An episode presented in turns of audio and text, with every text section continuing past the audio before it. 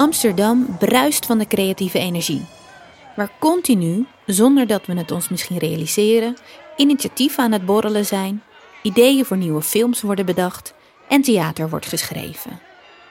Wie zijn de creatieven hierachter? Dit is Cultuurmakers. Een maandelijkse serie waarin makers hun verhaal vertellen. Aflevering 1 met Jurgen Tsjong-Avon, oprichter van de theatergroep Urban Myth, regisseur, schrijver en curator van de onlangs geopende tentoonstelling Hollandse Meesters Herzien in de Hermitage. Ik had niet verwacht dat het zoveel los zou maken. De Russische televisie heeft er aandacht aan besteed. Le Monde in Frankrijk die heeft erover geschreven. En de Nederlandse pers heeft zich erop gestort. En nou ja, als je dan op een gegeven moment met de New York Times in je handen staat en dan zie je de werken die je ooit achter een computertje hebt bedacht. Ja, en dat is natuurlijk geweldig. Het feit dat je dus internationaal nieuws maakt door een expositie op te zetten en de gevolgen die de expositie heeft, is geweldig. Amsterdam is een stad waar je allerlei verschillende nationaliteiten kan tegenkomen. Maar wist je dat Amsterdam in de 17e eeuw ook al een diverse culturele stad was? Als je door musea loopt en de 17e eeuwse schilderijen bekijkt, zou je dat niet zeggen. Hierdoor wordt vaak aangenomen dat Hollanders van kleur geen aandeel hebben gehad in het vormen van de Nederlandse identiteit. Maar niets is minder waar. Het is een tentoonstelling die mensen van kleur in alle lagen van de bevolking laat zien en in allerlei situaties laat zien. Het zijn niet alleen maar slaafgemaakten, het zijn niet alleen maar helden, het zijn niet alleen maar mensen die slechte dingen hebben gedaan. Het is een mix van verschillende mensen in verschillende situaties, waardoor je ook de complexiteit van die 17e eeuw en de maatschappij in de 17e eeuw laat zien. We spreken af in de Schouwburg, via trappen, langs de achterkant van het podium, dan een stukje met de lift en langs de goedkoopste plaatsen bovenin de zaal komen we aan in het kantoor van Urban Myth. Sinds 15 jaar het vaste theatergezelschap van Stadsschouwburg Amsterdam, waar Jurgen de artistiek leider van is.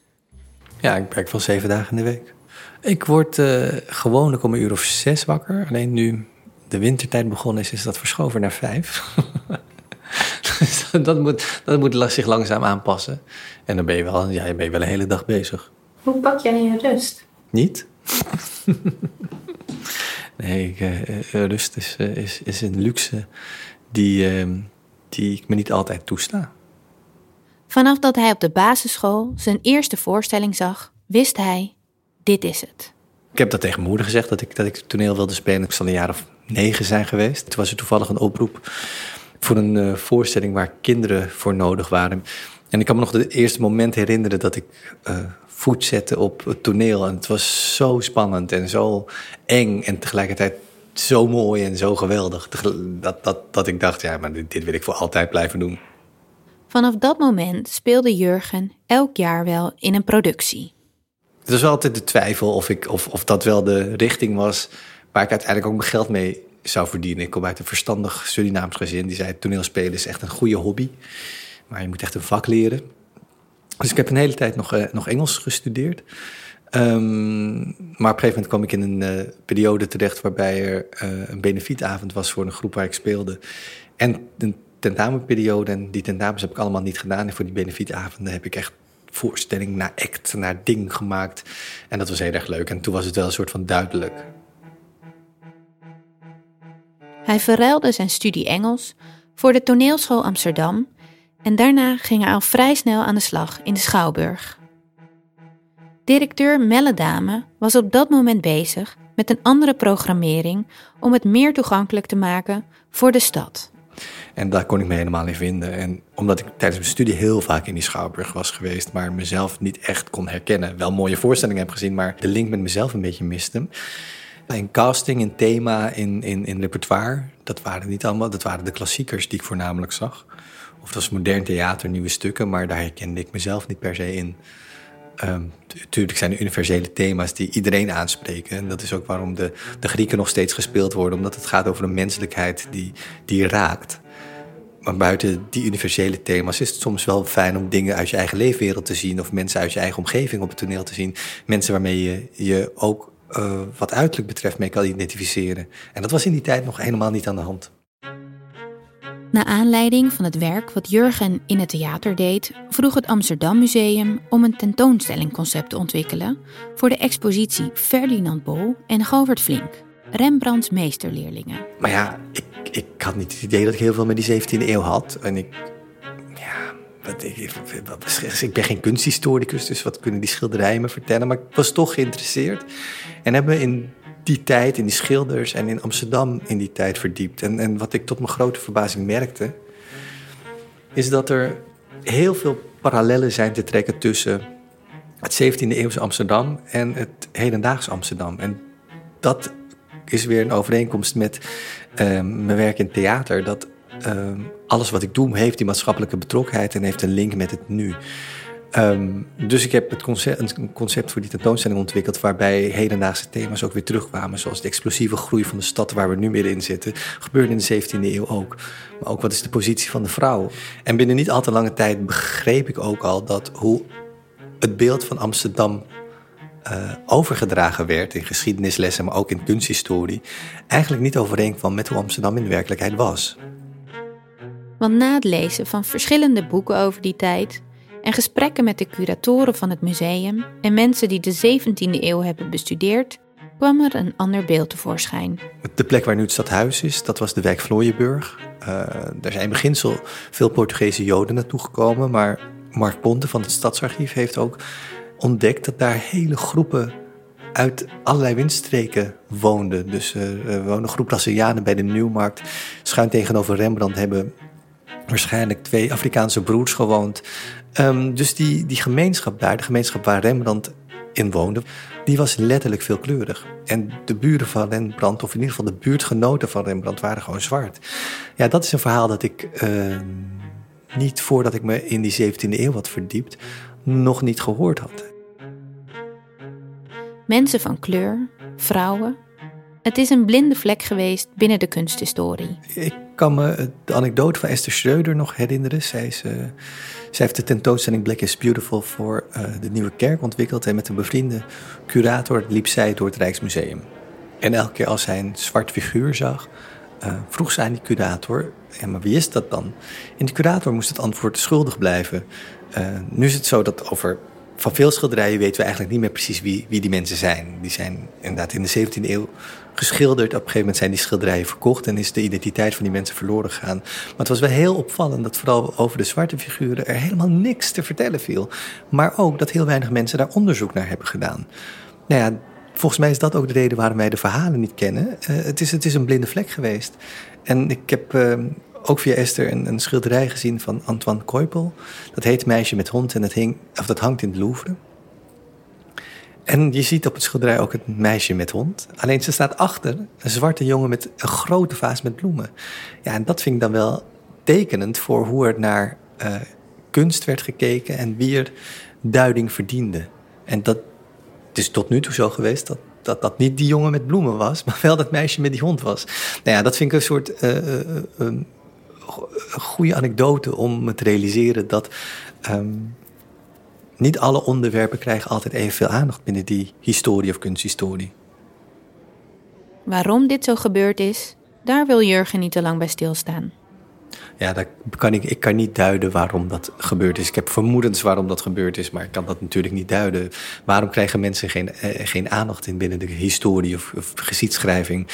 Ja, wie zijn degenen die het verhaal schrijven? Wie zijn degenen die het verhaal overbrengen? Welke nadruk willen zij leggen? Welke functie dient het?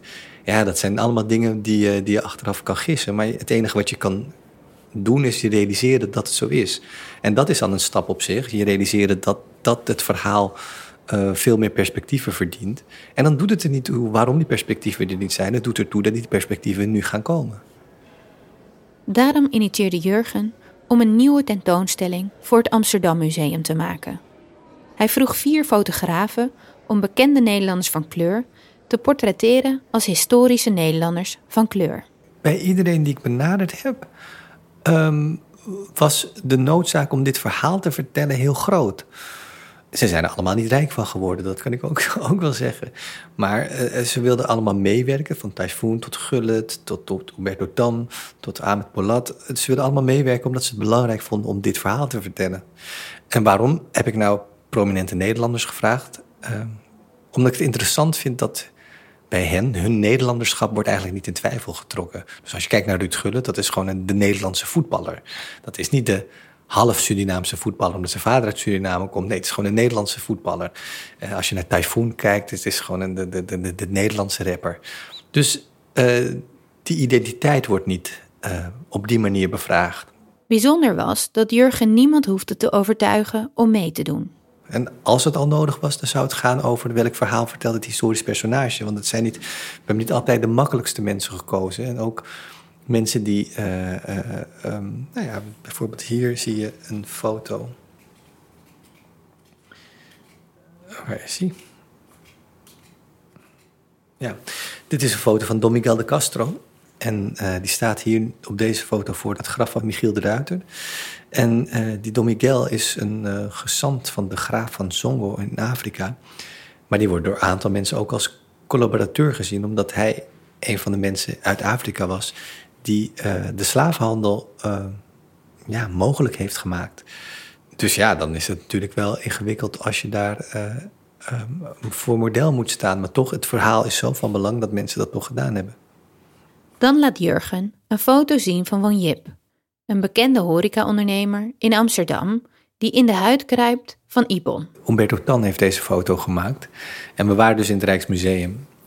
En de kamer waar deze foto gemaakt is, die is eigenlijk niet toegankelijk voor het publiek. Het is een kamer die komt uit Friesland, maar dat zijn Chinese ingelegde panelen.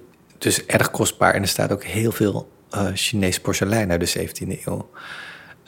Dus toen we er mochten fotograferen, heb ik redelijk in de stress gezeten. Want als we ook maar één verkeerde beweging hadden gemaakt en we hadden zo'n porseleinen vaas omgestoten, dan was ik wel een tijdje bezig geweest met het afbetalen van de schade. Het is allemaal goed gegaan, maar het is op zich wel leuk. Dus daar moet ik wel altijd aan denken als ik deze foto's zie.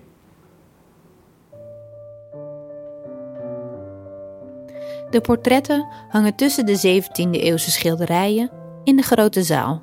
Het was voor mij van belang, want ik wilde niet een eigen zaaltje met nieuwe portretten van 17e-eeuwse en 18e-eeuwse Hollanders van kleur die afgezonderd waren van de andere Hollandse meesters.